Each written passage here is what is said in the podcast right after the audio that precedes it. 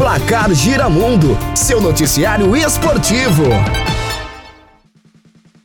Beleza, Danilo? Volta aí o nosso programinha de toda sexta-feira e agora com as notícias do esporte. Tem muitas novidades aí. Primeiro falar que aí durante a semana nós tivemos uma partida de destaque no Paulistão, né? Uma partida envolvida com muita confusão e coisa e tal, que foi Corinthians 1, Palmeiras 0. Tivemos uma curiosidade nessa partida, além do jogo em si, que foi a invasão de alguns torcedores do Palmeiras né, e picharam o gramado do Itaquerão. Eu não sei se você percebeu, mas o jogo aconteceu com as duas pequenas áreas com a sigla do Corinthians, né? Esporte Clube Corinthians Paulista. E isso porque foi a forma de passar por cima ali da pintura que os torcedores do Palmeiras fizeram.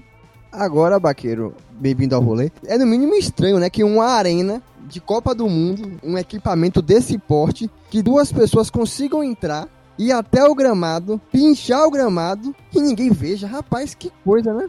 e não serem percebidos, né? Isso reflete um pouco o momento do Corinthians, né? O Corinthians é um clube que está bastante bagunçado dentro da sua diretoria e eu acho que isso é um pouco do reflexo do que está acontecendo neste que é um dos maiores clubes do nosso país. E você sabe que, pela regra, não pode, o gramado, né, o, o campo de jogo não pode ter nenhum tipo de, de, símbolo, né, nem de letras. Então, pela regra, ocorreu a infração ali naquele jogo entre, entre Corinthians e Palmeiras, vencido pelo Corinthians pelo placar de 1 a 0 né? Exatamente. E aí, um tempinho para a torcida corintiana tirar sarro dos palmeirenses durante os próximos dias aí. Também teve um drone, né, rapaz?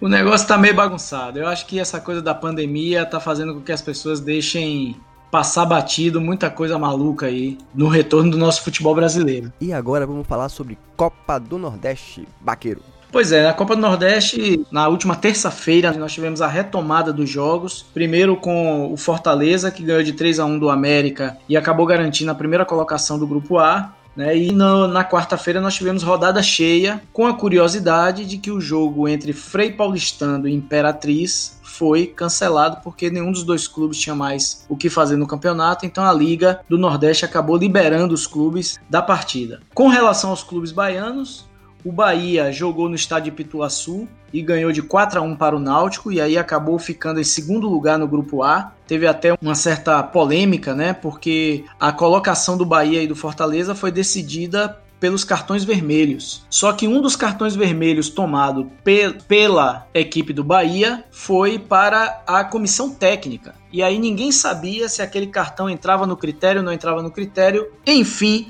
chegaram à conclusão que sim, e o Bahia ficou em segundo. Já o nosso Esporte Clube Vitória empatou com o Botafogo da Paraíba, o Belo, em 1 a 1. Ambos acabaram se classificando para as quartas de finais. E aí, no sábado, amanhã, nós teremos todos os jogos das quartas de finais.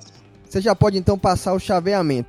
O chaveamento dos jogos ficou da seguinte maneira: o Fortaleza, que foi primeiro do grupo A, vai enfrentar o Esporte Clube do Recife, que foi quarto do mesmo grupo. O Bahia, que ficou em segundo, vai enfrentar o Botafogo da Paraíba. E no grupo B, tá? O Confiança, que ficou em primeiro, vai enfrentar o Santa Cruz. E o Ceará, que ficou em segundo, vai enfrentar o Esporte Clube Vitória. Todos os jogos acontecerão amanhã, em diferentes horários. E, como nós já sabemos, né, todos no estado da Bahia. É jogo único ou tem jogo de volta, Baqueiro? Jogo único. Só tem jogo de volta agora na final. Jogo de duas partidas, né? Tem notícia boa, título mundial né, do UFC que não parou durante a pandemia para o brasileiro. Davidson Figueiredo, primeiro brasileiro campeão pelo peso mosca do UFC, né? E o primeiro brasileiro também desde José Aldo, que tinha sido campeão em 2017. Agora nós temos um brasileiro e uma brasileira como campeões do Ultimate Fighting, baiana Amanda Nunes, é um monstro. É, de Pojuca.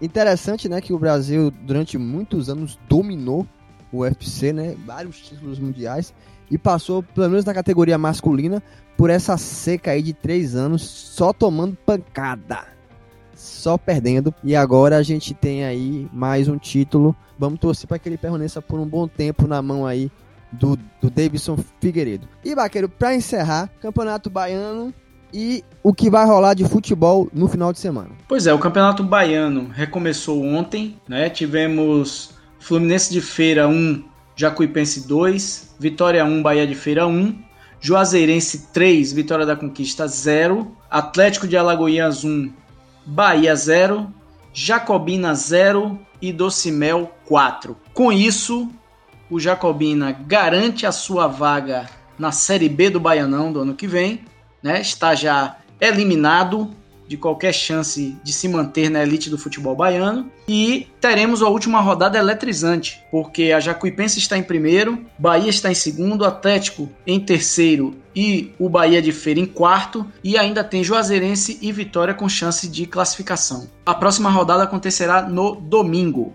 Vitória vai jogar com quem? O Vitória joga contra o Docimel. Não vai ser fácil, viu? A gente tem observado esse ano o estadual com muitas grandes equipes sofrendo para poder classificar, algumas é, não classificando, outras lutando contra o rebaixamento, como é o caso do esporte lá no Campeonato Pernambucano. Então é preciso ficar atento. E, além do Campeonato Baiano, também tem Campeonato Paulista, você acompanha aí nos sites de esportes, os jogos. Algum destaque que você queira fazer desse Campeonato Paulista no final de semana, Baqueiro? O Paulistão tá se afunilando, né? E aí vamos chegar na fase de classificação, tá? E como destaque, nós temos apenas o jogo assim entre, entre clubes mais, digamos assim, mais tradicionais, temos o jogo Guarani São Paulo, que acontecerá no domingo na Vila Belmiro às 16 horas. É a última rodada? É a última rodada da fase de classificação.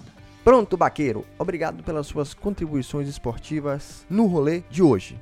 E na semana que vem a gente vai ter convidados especiais aqui para discutir temas que estão aí causando polêmica no futebol brasileiro. E também, quem sabe, já anunciando, então com algum, alguma pista sobre o novo técnico do Flamengo, já que o português Jorge Jesus picou-se, fez a sua mala e partiu para terras lusitanas para treinar o Benfica.